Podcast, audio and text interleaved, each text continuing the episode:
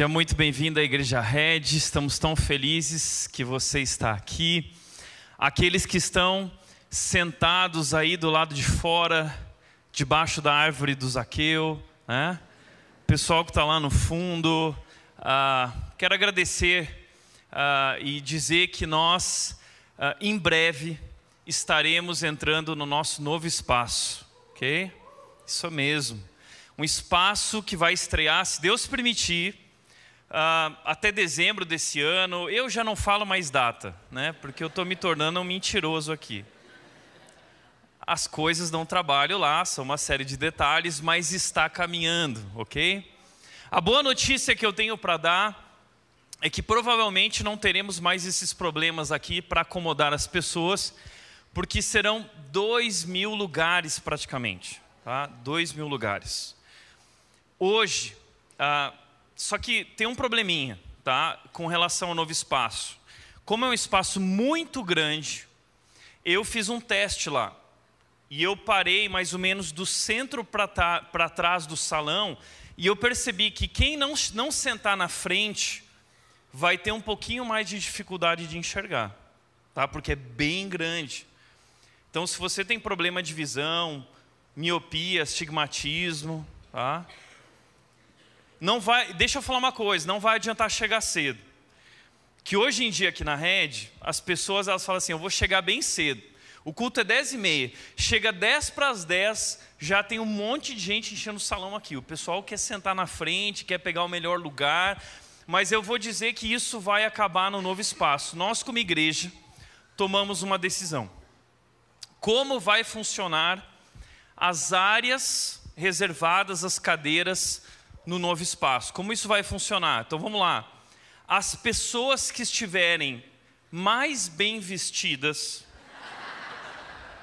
elas vão poder sentar na frente. Tá? Vai ter uma avaliação, Gucci, Chanel. Tá? Quem estiver vestindo Hugo Boss, tá? vai poder sentar mais na frente. O pessoal que estiver vestindo Renner e C&A é do meio para trás.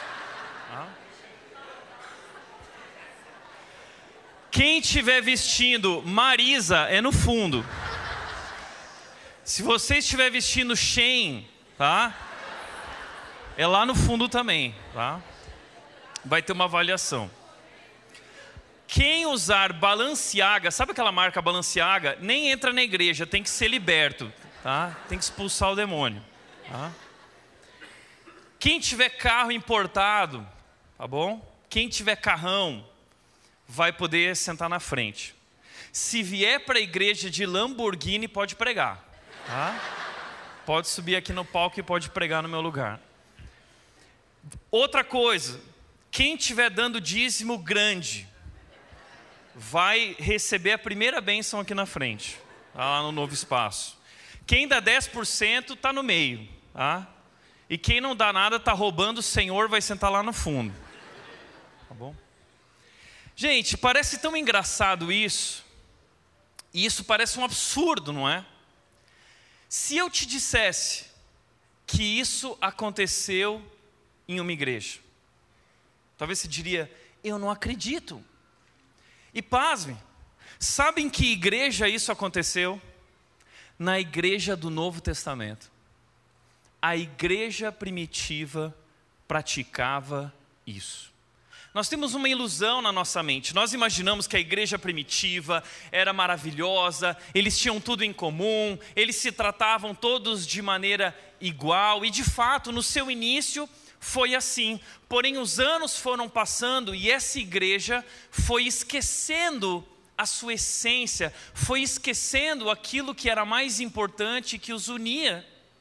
E essa igreja foi começando a se tornar uma igreja de parcialidade, de favoritismo, onde as pessoas mais ricas, elas tinham os melhores lugares na frente. Deixa eu te mostrar isso. Tiago capítulo 2, versículo 2, o pastor Tiago está falando sobre isso para sua comunidade, a igreja de Jerusalém, e ele diz o seguinte: se, por exemplo, alguém chegar a uma de suas reuniões vestido com roupas elegantes e usando joias caras, está vestindo Chanel, está vestindo Gucci, uh, e também entrar um pobre com roupas sujas, né? um pobre com Balenciaga. Né? Bom, pobre não usa Balenciaga, né? só o que ele criou que é parecido também. Né? E vocês derem atenção ao que está bem vestido, dizendo-lhe: sente-se aqui neste lugar especial. Mas disserem ao pobre: fique ali em pé ou sente-se aqui no chão.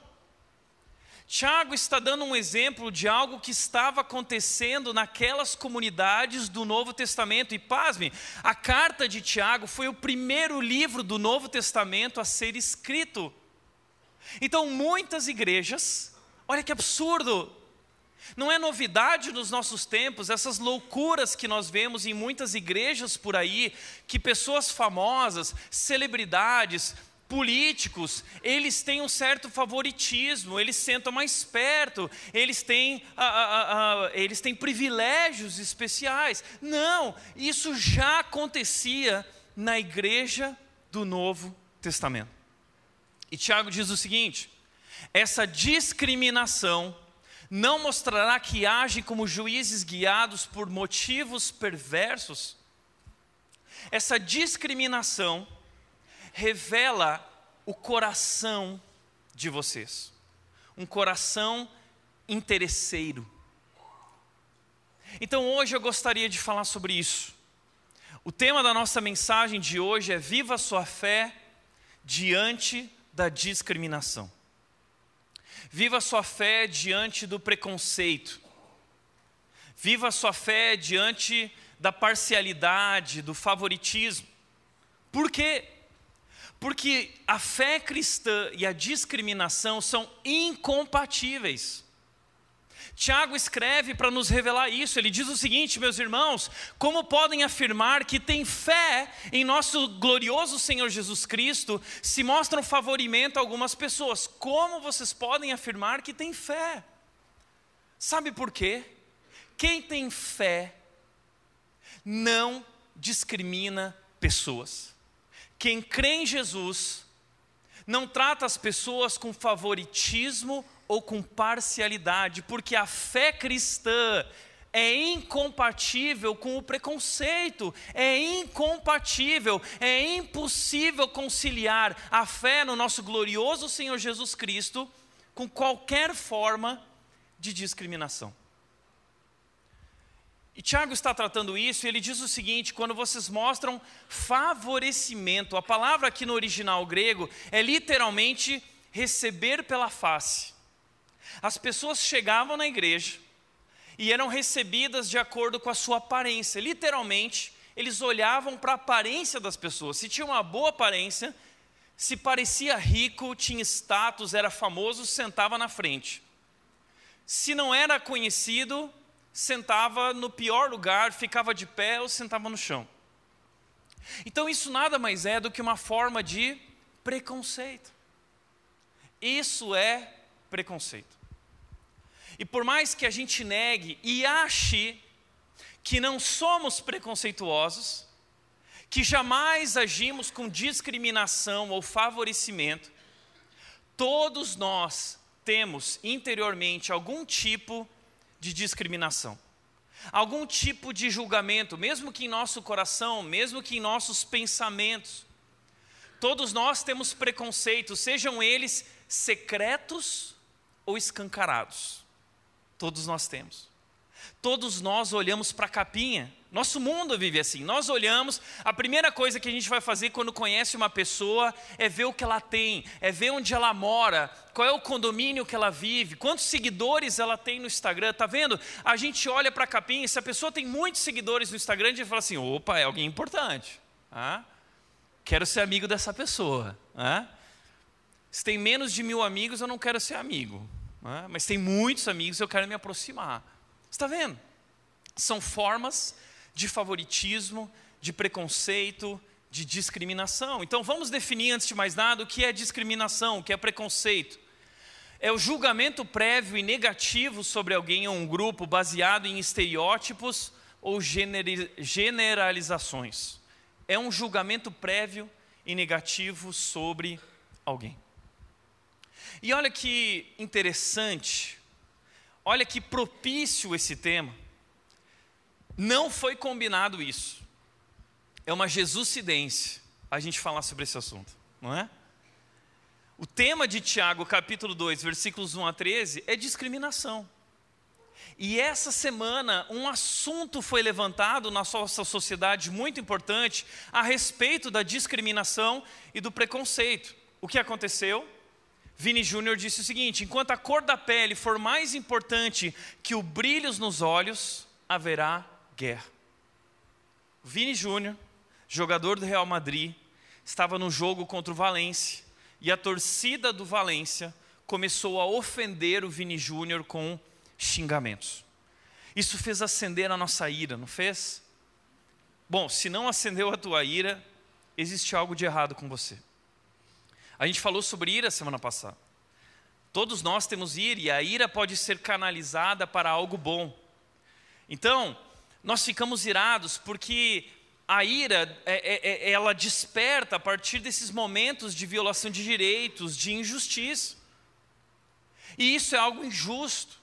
Isso é algo terrível que aconteceu com o Vini Júnior e nós precisamos fazer algo a respeito disso. Agora, o problema, o problema é que nós nos concentramos no fato do Vini Júnior, essa luta, essa guerra racial, que é tão importante, mas ela não é a única luta, ela não é a única guerra.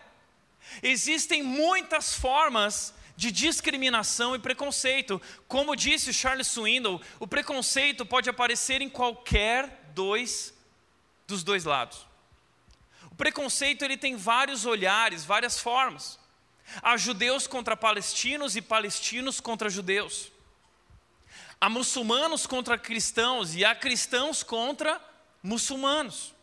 Ele continua dizendo: conservadores contra liberais e liberais contra conservadores. Homens contra mulheres e mulheres contra homens. Há machismo, há feminismo. O problema são os homens, o problema são as mulheres, o problema é ele, o problema é ela, ele é menos, ele é mais. O preconceito nunca termina, transcendendo as culturas, os continentes e as raças. Gente, o preconceito nunca termina. E existem duas formas de preconceito. Existe o preconceito individual e existe o preconceito estrutural. Existe o preconceito sistêmico. E nós precisamos abrir nossos olhos para perceber e não se deixar influenciar por esse preconceito sistêmico, como aquela igreja estava se deixando influenciar. Porque nós vivemos em um sistema de favorecimento. Já percebeu isso? Já foi no banco? Eu já fui no banco e quando eu entrei pela porta, eu estava com quase nada me pararam, me barraram. Não, vai ter que parar, vai ter que voltar. Aí volta aquele negócio. Não, volta de novo. Hein? Você passa uma vergonha lá na entrada do banco. Mas eu já vi gente muito rica entrando com celular, entrando com pasta e entra direto. Hã? Entra direto. Por quê? Porque o segurança, não, isso aí é, é rico. Pode entrar. Hã? Existe favorecimento. Se você tem uma boa renda, se você tem um bom salário, se você tem um patrimônio líquido considerável, você tem um gerente especial. Então todo mundo fica lá na fila do inferno, né? Esperando para ser chamado, e você passa na frente de todo mundo e vai conversar direto com o seu gerente. E mais, se você tiver uma boa renda mesmo, você vai ter uma agência própria para você, porque ela é personalizada para você, entendeu? É feita para você. Né? E aí você vai ser recebido uh, com aguinha, com refrigerante, com café, sofazinho. Senta aqui, por favor. Como nós podemos te ajudar? Você está vendo essa cultura do favorecimento? Eu sempre tive lá no banco dos pobrão, né? Tava lá com a conta corrente lá quase vermelha, então não tinha um tratamento especial. Nunca lembro o dia que eu tive a chance de subir uma categoria lá no banco e quando eu entrei no banco eu tomei um susto porque a moça virou para mim e disse assim: "Oi, Ti". Mas está entendendo? O favorecimento é sistêmico. Nossa cultura funciona assim. Quando você vai pegar um avião, se você tem o cartão Infinity Master Black Super Ultra, você não para na fila. Né? E aí tá todo mundo naquela fila lá com as crianças chorando, as mães berrando, criança ranhenta, e você passa na frente de todo mundo. Né? Você passa com aquela cara, você ainda tenta dar uma assim, ó. Eu sou melhor que vocês, ok? Vocês são um povão, eu sou uma categoria melhor de ser humano. Né? E aí essa pessoa provavelmente ela vai ter o melhor lugar. Ela vai sentar naquele espaço maior, reservado para quem tem dinheiro. E se você não tem dinheiro, você vai sentar no meio, entre aquele cara e aquele outro, você senta no meio espremido assim, ó. É, é duro mesmo, a vida do pobre é dura, é difícil. Mas o favoritismo está em tudo. Você vai ao estádio, Existem lá as categorias, existem as áreas VIPs, existe também aquela área que é bem próxima do campo de futebol ou da quadra de basquete, só gente famosa para ali na frente. Agora, o problema é que muitas igrejas vivem isso. E quando entra celebridade, eu conheço várias igrejas que são assim. Vai para as igrejas televisivas, especialmente, elas são assim. Coloca as celebridades todas na primeira fileira. Por quê? Quando a câmera passar, o pastor está falando, aí vai filmar ali tal político famoso, tal cantor famoso, tal artista famoso. Aí o crente, né, do jeito que é, ele já olha para aquele Instagram e fala assim: hum, vou nessa igreja, porque eu também quero ver o fulano. Né? Então a nossa cultura funciona assim. O preconceito nunca termina e ele transcende as questões culturais, continentais e as raças. Existem muitas formas de preconceito, de discriminação, de parcialidade, de favoritismo. Agora, nós como igreja somos chamados a combater isso. Nós não podemos ser coniventes com isso. Nós não podemos nos amoldar ao padrão deste mundo. A igreja precisa se levantar como uma voz profética, como uma luz. Veja, vocês são a luz do mundo. Por isso, como disse o John Stott, as igrejas devem estar na vanguarda da condenação ao racismo e à discriminação e não vê-lo como um tema sobre o qual uma conversa ocasional pode acontecer se houver interesse suficiente. Talvez você fale assim, Tiago, mas o que esse tema racismo tem a ver com a igreja? Caramba, esse é um dos assuntos principais para nós tratarmos como igreja. Se você não entendeu a importância desse assunto, você ainda não entendeu o Evangelho e você ainda não entendeu o que é o reino de Deus. Nós, como igreja, precisamos estar à frente do mundo na discussão, propondo o que nós faremos a respeito disso. Por isso, a pergunta que eu quero levantar aqui é: como nós combatemos a discriminação? E eu chamo aqui de discriminação porque ela vai englobar racismo e todos os tipos de preconceitos e favoritismos. Como nós podemos combater? Tiago nos dá três formas de nós combatermos o preconceito e a discriminação. E é interessante que ele vai trabalhar o nosso olhar. Tiago nos ajuda a ajustar o nosso olhar, a maneira como nós enxergamos as pessoas. Tiago faz o teste do olhar. É incrível porque Tiago capítulo 3, semana que vem nós vamos tratar a língua, é o teste da língua, o que sai da nossa boca. Agora hoje, o teste de hoje é como nós olhamos para as pessoas, é o teste do olhar. E Tiago nos convida a ajustar o nosso olhar de três formas, tá bom? Primeiro lugar, Tiago vai dizer: olhe para cima, admire Jesus. Versículo 1 ele diz: Meus irmãos, como podemos afirmar que temos fé em Jesus? Em nosso glorioso Senhor Jesus Cristo se mostra um favorecimento a algumas pessoas. Olha que interessante. Tiago ele está fazendo uma comparação entre a glória humana e a glória do nosso Senhor Jesus Cristo. Sabe por quê? Porque a vitória sobre a discriminação e o preconceito acontece quando nossa admiração por Jesus supera a nossa impressão das pessoas. Entenda isso. A vitória sobre a discriminação acontece quando ocorre, acontece quando a nossa admiração por Jesus supera a impressão que temos das pessoas. O problema dessa igreja é que, de alguma forma, eles estavam olhando para a glória humana e desejando a glória humana. Por isso, Tiago diz que isso revela esses desejos. Ah, ah, ah, errados que vocês têm no coração. É uma busca pela glória humana, é uma busca por privilégios, é uma busca por status, é uma busca por reconhecimento. Ou seja, isso mostra que nós não entendemos o Evangelho e estamos na direção errada. Então nós precisamos aprender a olhar para Jesus, porque, como disse N.T. Wright, toda posição humana, todo orgulho e todas as roupas finas dos ricos esmaecem insignificância diante dele. Quando nós olhamos para cima e não para as pessoas para baixo, quando nós admiramos Jesus e compreendemos onde Ele está e que posição Ele ocupa, Todo o restante perde a significância, roupas perdem a significância, bens materiais perdem a significância. Nosso glorioso Senhor Jesus. Deixa eu te chamar a atenção para algo. Você tem admirado Jesus em sua glória? O que eu quero dizer com isso?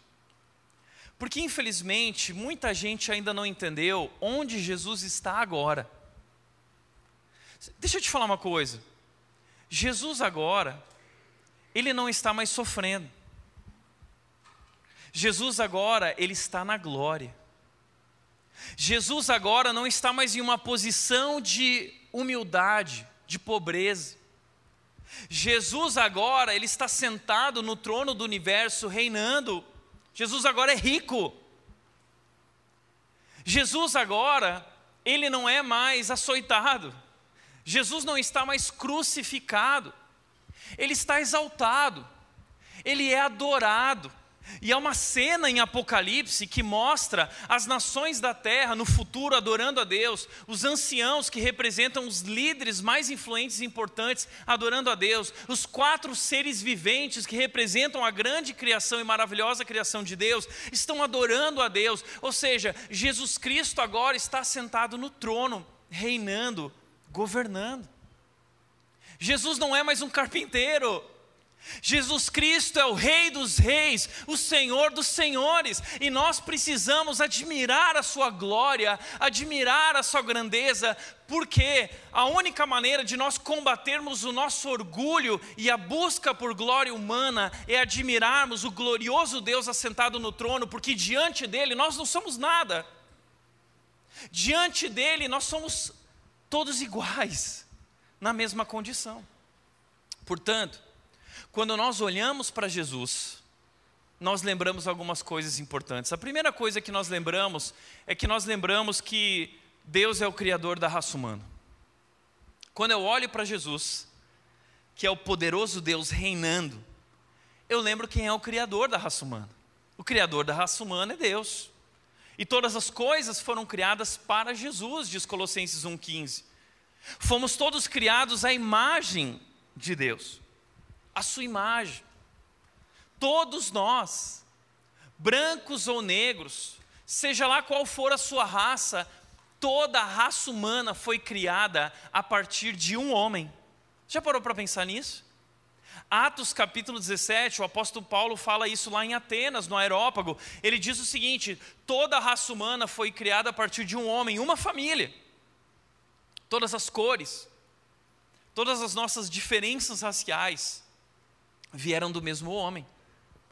Então, se nós estamos desprezando alguém por sua cor, nós estamos desprezando Deus Criador que criou cada pessoa. Além disso, nós não estamos só igualados em nossa criação, mas estamos igualados em nossa natureza humana, em nossa condição pecaminosa. Todos nós, por conta do pecado, fomos separados de Deus e separados de muitas outras formas. O pecado nos separou de Deus e nos separou um dos outros. Portanto, o racismo, o preconceito, nada mais é do que uma consequência do pecado, dessa separação, dessa ruptura que o pecado criou. Então, Deus enviou seu filho, Jesus, para ser o Salvador e o Redentor do mundo. E agora, aqueles que estavam separados, aqueles que estavam divididos, aqueles que estavam brincando, guerreando, lutando entre si, agora são unidos. Pessoas que se odiavam, pessoas que se não se davam bem, todos nós agora, a partir de nossa fé em Cristo Jesus, nos tornamos uma só família. Somos todos diferentes, mas formamos a família adotiva de Deus. E nós precisamos aprender a nos dar bem. Porque o que nos une não são nossas preferências, o que nos une não são nossas afinidades, o que nos une é o nosso glorioso Senhor Jesus. Nós não olhamos mais para a face de cada um, nós olhamos para a face de Jesus. E recebemos cada pessoa como se fosse Jesus. Quando olhamos para Ele, lembramos também que agora a igreja é a nova família e povo de Deus. A igreja agora é o novo povo de Deus, é a família de Deus. Então, olha que interessante. Apocalipse 7,9 traz uma imagem do momento no futuro, quando nós, como igreja, nos reunirmos diante de Jesus. Olha, olha o que ele viu, o que João viu: viu uma imensa multidão, grande demais para ser contada, de todas as nações de todas as tribos, de todos os povos, de todas as línguas, em pé diante do trono e diante do Cordeiro. Todos nós estamos na mesma posição diante de Jesus. De todos os povos, de todas as raças, de todas as línguas, de todas as tribos, nós agora fomos reunidos em um só corpo, em uma só família. Isso é igreja. A igreja é a comunidade onde essa diversidade é celebrada e onde toda forma de discriminação é repudiada. Então nós precisamos contemplar e admirar o nosso glorioso Senhor Jesus e lembrar quem nós somos, todos nós, diante dele. Como disse John Stott, Jesus morreu e ressuscitou para criar uma comunidade nova e reconciliada, sua igreja. E ele continua dizendo: o Antigo Testamento é a história da dispersão humana. A partir do pecado, a dispersão, as nações se esparramando por todos os lugares, se desintegrando, lutando. Mas o Novo Testamento é a história da divina reunião das nações numa sociedade internacional única. Você parou para entender isso? O movimento foi: Deus criou um homem, a partir desse homem, muitas nações. Por causa do pecado, essas nações lutaram entre si, se dispersaram, se desintegraram. Então Jesus Cristo vem para reunir novamente a raça humana em uma sociedade internacional de todos os povos, de todas as tribos, de todas as línguas, de todas as nações. É por isso que a igreja precisa estar à frente, a igreja precisa estar na vanguarda dessa luta, porque essa luta pertence ao reino de Deus. Foi por isso que Jesus Cristo veio ao mundo e ele venceu a morte. E agora, nós somos essa nova sociedade única que reúne a todos.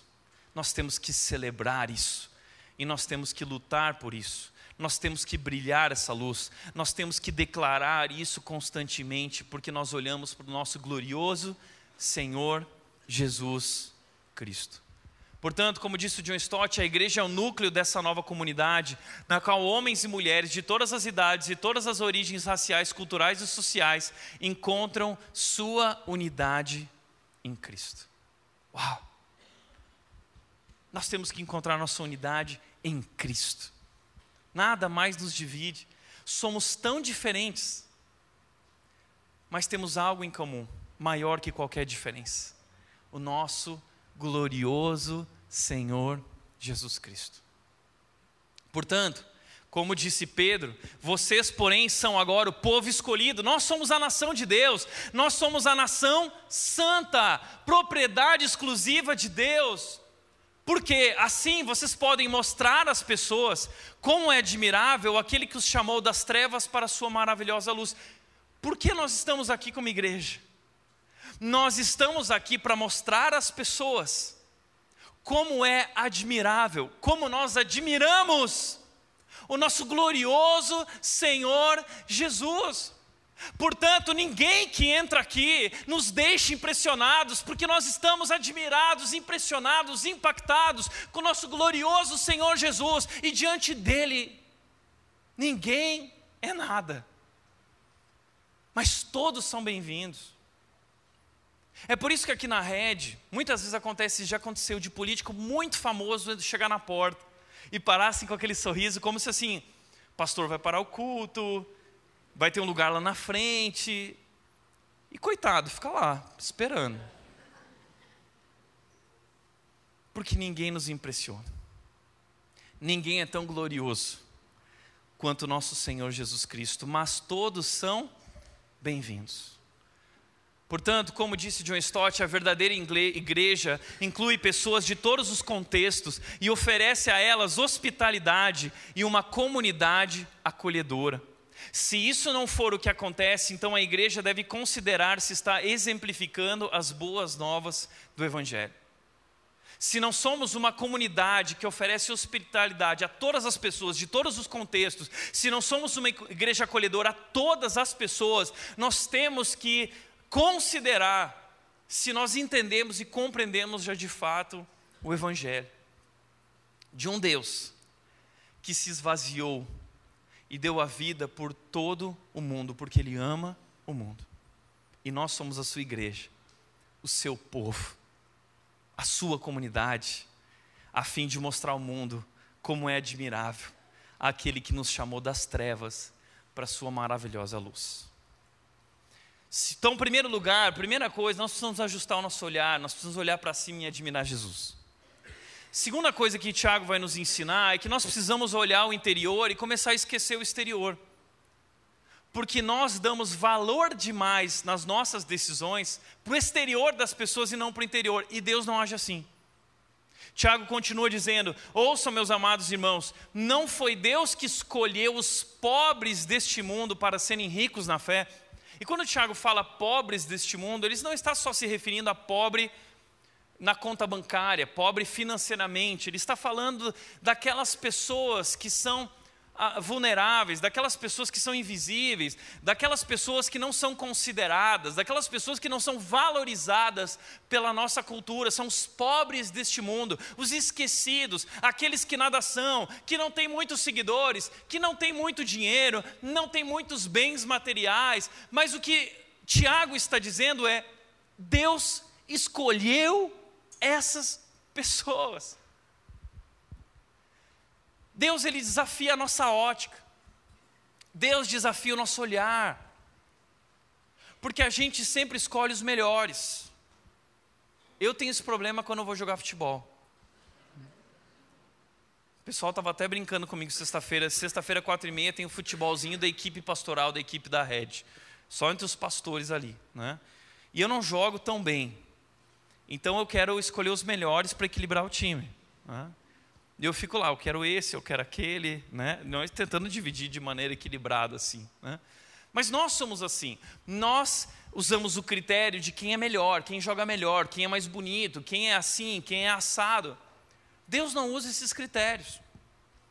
E há uma cena incrível lá em 1 Samuel 16, quem lembra disso? Quando o profeta Samuel foi ungir o rei Davi, o futuro rei Davi, e ele chega para o pai de Davi, Jessé, e ele diz: Jessé, eu vim aqui ungir um dos teus filhos como o próximo rei de Israel. Jessé fica empolgadão, faz um churrasco, manda trazer os filhos dele. O primeiro filho de Jessé que vem era um cara grande, né? Era um cara forte, crossfit, parecia o Rodrigo Hilbert. O cara entra e diz que, diz que o profeta Samuel, na hora, falou assim: Caramba, é esse aí, é esse aí. E aí Deus fala assim: Não é Aí Samuel, meio sem entender, falou assim: Gessé, então manda o próximo. E aí vem o próximo, bonitão, também forte, né? E aí Samuel uh, uh, uh, pensa assim: bom, é esse? Deus fala assim: não, não é esse. E aí acabam os filhos de Jessé. E aí Samuel fala assim: acabou?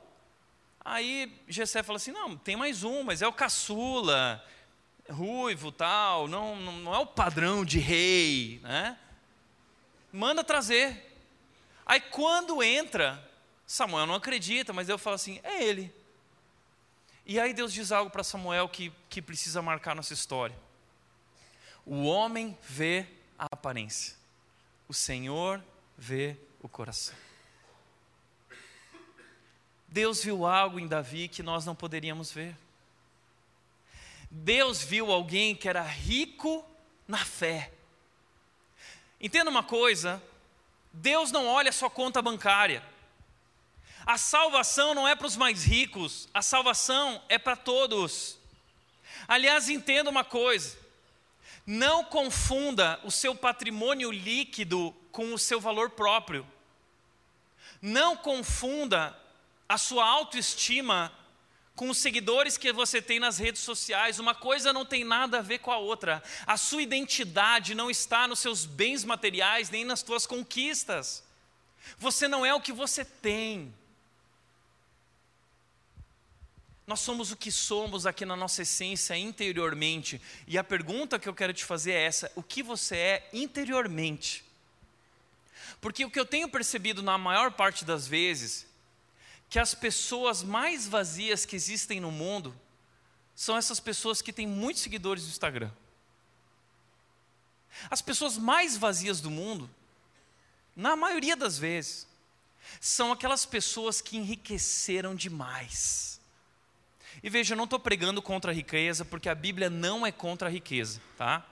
Vamos traçar um, um parênteses aqui. Eu não sou marxista, ok? Porque o marxismo diz o quê? Existem duas categorias de seres humanos: o rico opressor e o pobre oprimido. Não concordo com Marx, ok? Como igreja, não concordamos com Marx e queremos repudiar qualquer forma de marxismo que tente nos influenciar, o mesmo marxismo cultural, como igreja. A Bíblia nos apresenta quatro categorias de ser humano. Existe o rico crente, piedoso, e o rico impiedoso. Existe o pobre piedoso e existe o pobre impiedoso. São quatro categorias. Deus não está falando sobre ser rico ou ser pobre. Deus está falando aqui sobre ser piedoso ou impiedoso. O problema é que nós estabelecemos o critério da aparência. E nós não olhamos para o coração. Nós não julgamos se é piedoso ou impiedoso, se é rico na fé ou pobre na fé. Nós julgamos se tem dinheiro e se veste bem. E portanto, muitas vezes somos incoerentes na nossa escolha porque escolhemos pessoas vazias. Deixa eu te fazer uma pergunta. Você é rico na fé? Rico na fé, o que significa ser rico na fé? Significa que o teu valor não está na tua conta corrente, teu valor próprio. Significa que o teu valor não é teu carro. Significa que o teu valor está em Cristo Jesus. Que o teu valor está na palavra de Deus, em viver a palavra de Deus, e você não dá tanta importância para as coisas que o mundo dá importância. Eu contei para vocês no começo da série a história do meu pai, que há três anos atrás, quatro anos, sei lá, cinco anos atrás mais ou menos, quando ainda estava vivo, ladrões entraram na casa do meu pai e da minha mãe, os dois estavam lá, e os ladrões se frustraram. Eu acho essa história incrível, porque os ladrões entraram para roubar, meu pai e minha mãe ficaram despreocupados, é claro que sempre gera né, uma tensão, mas os ladrões começaram a revirar a casa inteira e não acharam nada. E aí os ladrões viraram para o meu pai e falaram assim: um ladrão virou para o outro e falou assim: vamos embora dessa casa que esses dois são mais pobres que a gente. Sabe por quê? Porque aquilo que era valorizado por ele não eram coisas. Meu pai descobriu que as melhores coisas da vida não são coisas. O valor estava em ser rico na fé. E ele investiu todo o dinheiro dele para fazer um curso de seminário em São Paulo, viajar, dar três voltas ao mundo em quilometragem, do Rio Grande do Sul até São Paulo, durante três anos, um sábado sim, um sábado não, para estudar, para conhecer a Cristo. Meu pai era rico na fé. Rico. E marcou, impactou minha vida. Mas aos olhos do mundo, talvez ele era um perdedor. Mas aos olhos de Deus, e aos olhos dos filhos dele, da família dele, foi o maior vencedor.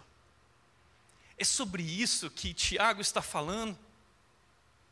Olha o que ele diz: Mas vocês desprezam os pobres, vocês desprezam aqueles que Deus escolheu. E ele diz: Não são os ricos que oprimem vocês e os arrastam nos tribunais? Não são eles que difamam aquele cujo nome honroso vocês carregam?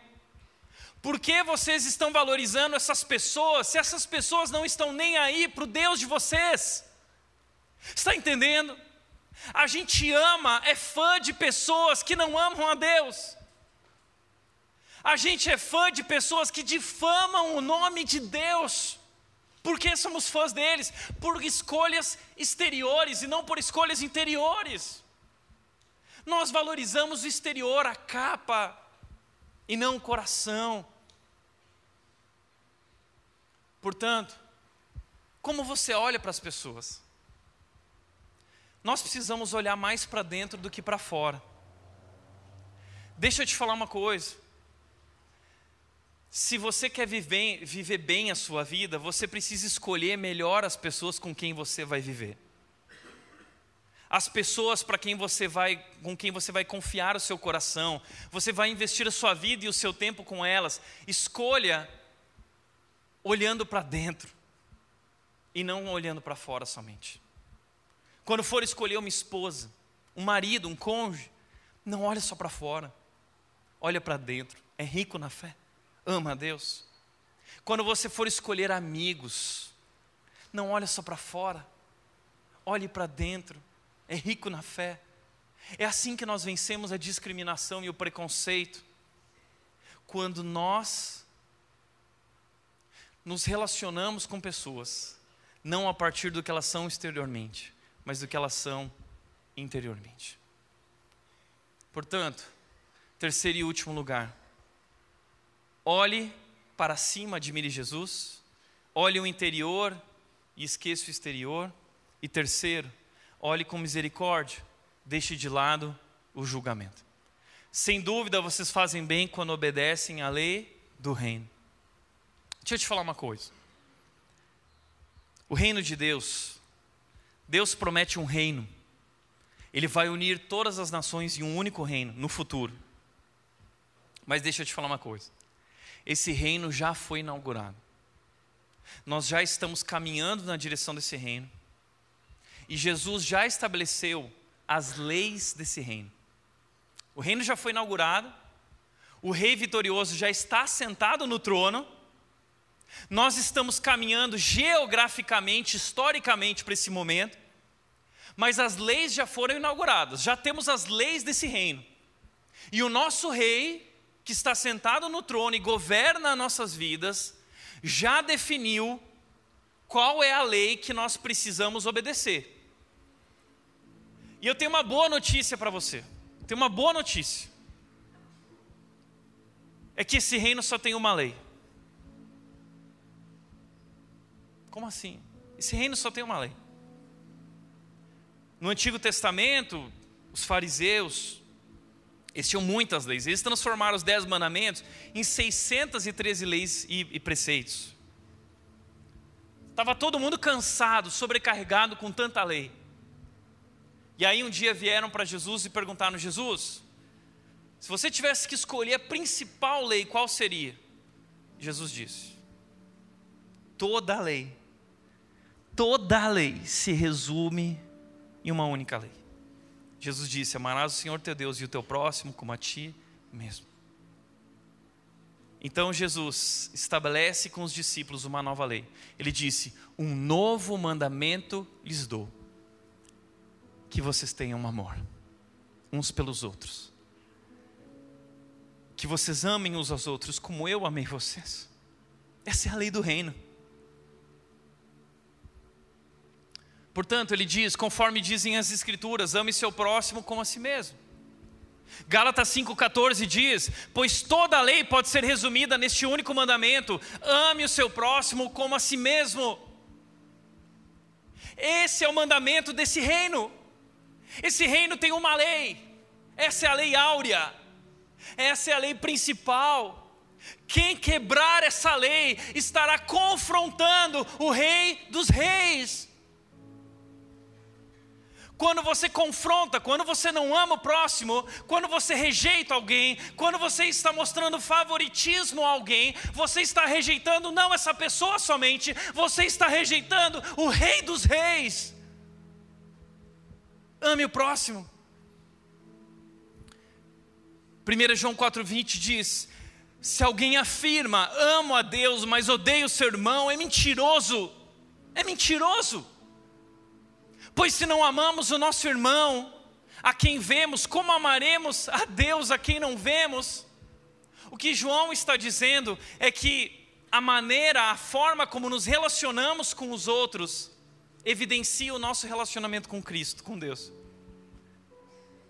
Se você trata os outros com favoritismo e parcialidade, isso evidencia o teu relacionamento com Deus. É provável que não há relacionamento com Deus. Você é só um iludido você é um religioso. Mas como o Tiago disse, a verdadeira religião é essa. É olhar para o outro, para o pobre, para a viúva, para os vulneráveis, para os esquecidos, para os invisíveis, aqueles que para o mundo nada são.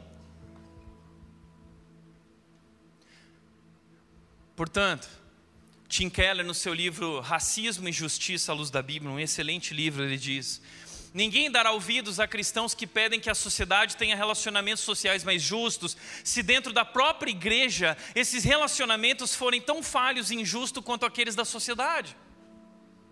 Ninguém vai dar ouvidos para nós, se aqui dentro nós nos não nos relacionamos de maneira diferente da maneira como o mundo se relaciona.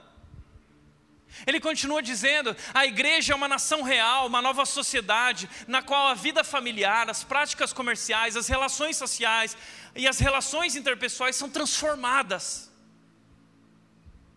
E ele termina dizendo: somos uma planta piloto do futuro do reino de Deus. A nossa igreja é uma planta piloto, é o piloto do reino um lugar para que o mundo tenha um vislumbre parcial de como será a humanidade sobre o reinado e a justiça de Jesus. O mundo pode ver, o mundo pode enxergar como será o reinado de Jesus quando olha para nós, igreja. O que o mundo está vendo quando olha para nós e para os nossos relacionamentos. Nós somos a luz do mundo, nós somos o sal da terra. Portanto, Jesus diz: Mas se mostram favorecimento, se olham para a aparência, se tem favoritismo, parcialidade, discriminação, preconceito, algumas pessoas cometem pecado e são culpados de transgredir a lei, são culpados. E ele continua dizendo: ou como disse o N.T. Wright, o mundo está sempre avaliando as pessoas, formando opinião sobre elas, rebaixando-as, estabelecendo uma hierarquia social, um pedigree social. E Deus, que vê e ama a todos da mesma forma, quer que a igreja reflita esse amor generoso e universal na forma como se comporta. Portanto, Tiago diz: Pois quem obedece a todas as leis, exceto uma, torna-se culpado de desobedecer a todas as outras. Deixa eu te falar uma coisa: tem muita gente que pensa assim, Tiago, mas é só um preconceitozinho, é só uma parcialidadezinha, é só um favoritismozinho. Não. O que o rei está dizendo é que ele não tolera esse tipo de atitude. Pois quem age assim, está considerando tolo o nosso rei, que agiu dessa forma para conosco. Esse é o Evangelho, essa é a verdade da cruz. Isso é muito importante para ele. E quando nós quebramos esse princípio, nós estamos quebrando o princípio essencial do seu reino. Portanto, ele diz: Pois aquele que disse não cometa adultério também disse não mate, logo, mesmo que não cometam adultério, se matarem alguém, estarão transgredindo a lei. Tem muita gente que se gaba dizendo: "Ah, eu não eu sou fiel ao meu casamento. Eu sou correto na minha vida". Mas o que o texto está dizendo é que se você matar alguém, e Jesus disse o seguinte: se você odiar o teu irmão, se você se achar mais que o teu irmão, se você menosprezar o teu irmão, você já matou. Essa é a lei do reino.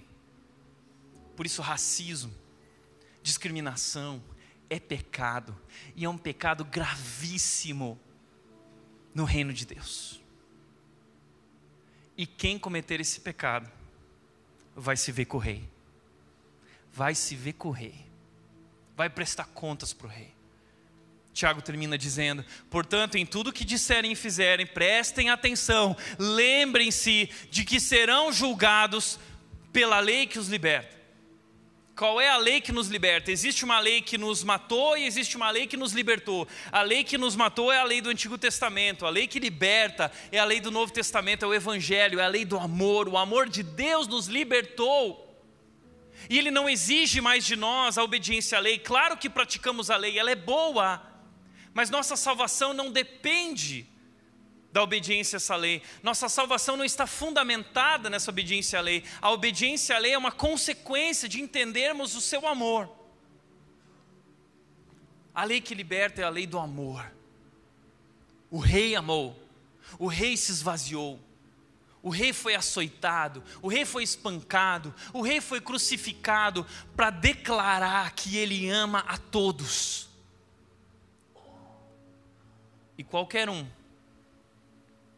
que não amar a todos que ele ama, vai se ver correr. Portanto, não haverá misericórdia para quem não tiver demonstrado misericórdia.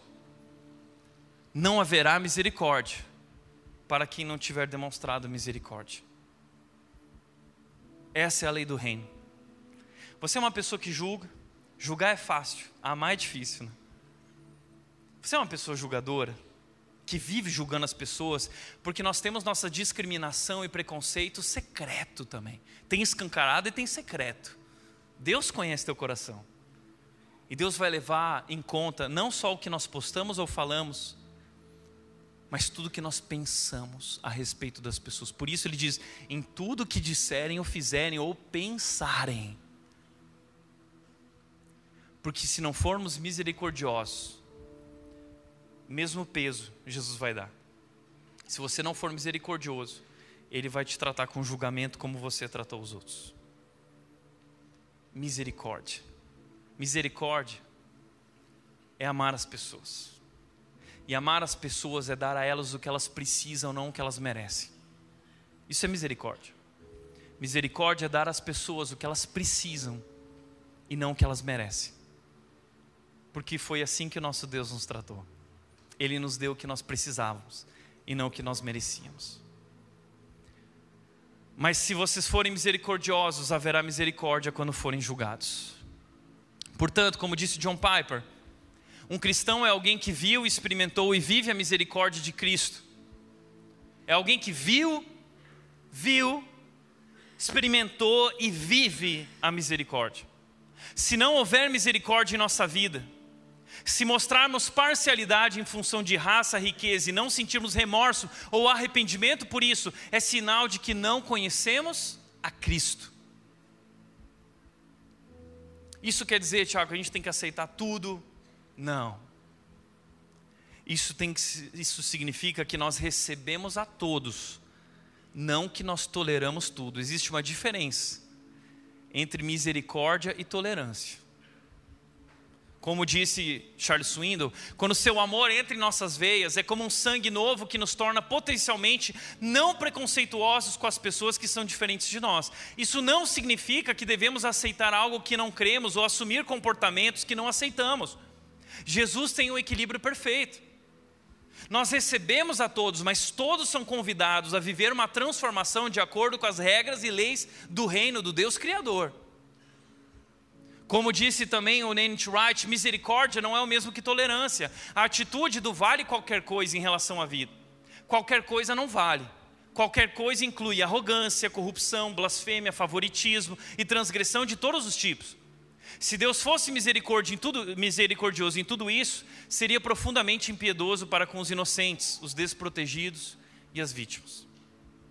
Então, Ele não é misericordioso com arrogância, Ele não é misericordioso com a prepotência, Ele não é misericordioso com a corrupção, Ele não é misericordioso com a injustiça, com a transgressão, Ele não é, Ele vai tratar. Mas nós temos misericórdia para as pessoas, nós tratamos elas como Cristo nos tratou. Portanto, para refletir e praticar, em primeiro lugar, a igreja é uma comunidade onde a diversidade é celebrada e toda discriminação é repudiada. Segundo, a forma como tratamos os outros é uma evidência do nosso relacionamento com Cristo. Terceiro, como nossa igreja pode ser um espaço acolhedor e livre de discriminação para todas as pessoas? Como? Posso dizer uma coisa? Se você está aqui hoje pela primeira vez, seja muito bem-vindo. Você é tão importante para nós quanto membro fundador dessa igreja. É por isso que nós temos aqui o estacionamento VIP lugares VIP separados para quem vem pela primeira vez. Porque nós não separamos os melhores lugares para aqueles que são mais importantes na nossa igreja. Nós separamos os melhores lugares para aqueles que estão chegando pela primeira vez, como na igreja de Tiago, estavam chegando pela primeira vez e sendo tratados daquela forma. Nós queremos tratar quem chega aqui, seja com carro ou sem carro. Você pode ter uma conta bancária gorda, ou você, não, ou você pode estar com a conta bancária vermelha, você pode estar devendo para o banco, devendo para todo mundo. Você pode não ser casado, você pode ter casado, você pode ser divorciado, você pode ter casado dez vezes, não importa. Nós vamos te receber como Cristo nos recebeu, nós vamos te amar e te convidar a ter um relacionamento com Cristo, como nós temos vivido esse relacionamento com Cristo, e assim como nós estávamos perdidos, Ele nos transformou, Ele nos resgatou. Por isso, essa igreja é uma igreja onde o amor é celebrado. Nós somos uma igreja que ama, que ama, que ama. Seja muito bem-vindo. Não importa quem você é não importa quem, o que você tem. Você é bem-vindo. Nós te amamos. E nós queremos te apresentar aquele que nós admiramos. Nosso glorioso Senhor Jesus Cristo. Aqui nem os pastores têm lugar especial. Eu parei meu carro lá longe. Não tem vaga especial para pastor. Ninguém tem vaga especial aqui. Só Cristo tem vaga especial aqui. E aqueles que estão chegando pela primeira vez em nossa igreja. Portanto, o livro da Jacira Pontinta diz: o estigma da cor, como o racismo fere os dois grandes mandamentos de Cristo. Ela diz: não basta denunciar o racismo como pecado, é preciso agir em favor da dignidade humana de forma intencional e integral. Não basta a gente declarar aqui que racismo e parcialidade é pecado. Nós temos que agir em favor. E nós vamos agir em favor.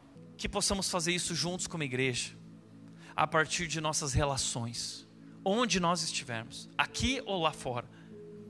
Que nós comecemos, que a gente comece essa mudança, essa transformação, porque como disse o Vini Júnior, essa semana um ato simbólico muito emocionante aconteceu.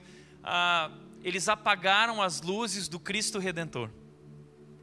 para defender, para lutar pelos direitos dos negros. E por essa questão que o Vini Júnior viveu. E o Vini Júnior disse o seguinte: preto e imponente. O Cristo Redentor ficou assim há pouco.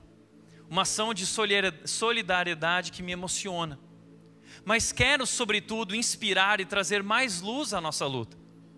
Tenho um propósito na vida e se eu tiver que sofrer mais e mais para que futuras gerações não passem por situações parecidas, estou pronto e preparado.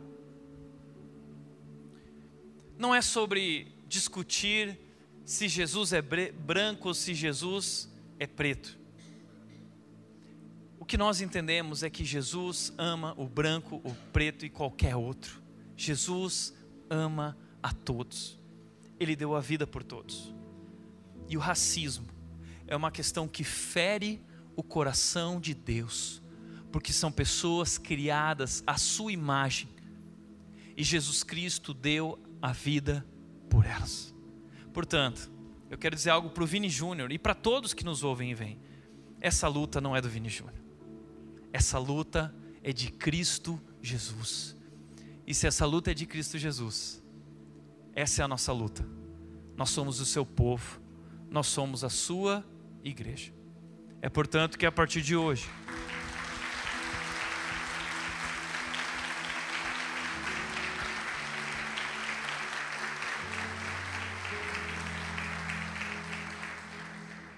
a partir de hoje, nossas redes sociais, você vai perceber, estão todas ficando com o logo e com as imagens em preto, porque nós queremos levantar essa bandeira, que não é a bandeira do racismo, essa é a bandeira de Cristo Jesus, é a bandeira do cristianismo, ok? E eu quero te convidar a encerrar essa noite cantando, dizendo isso, declarando que nós somos um único povo, unidos por um só Espírito. Canta bem alto.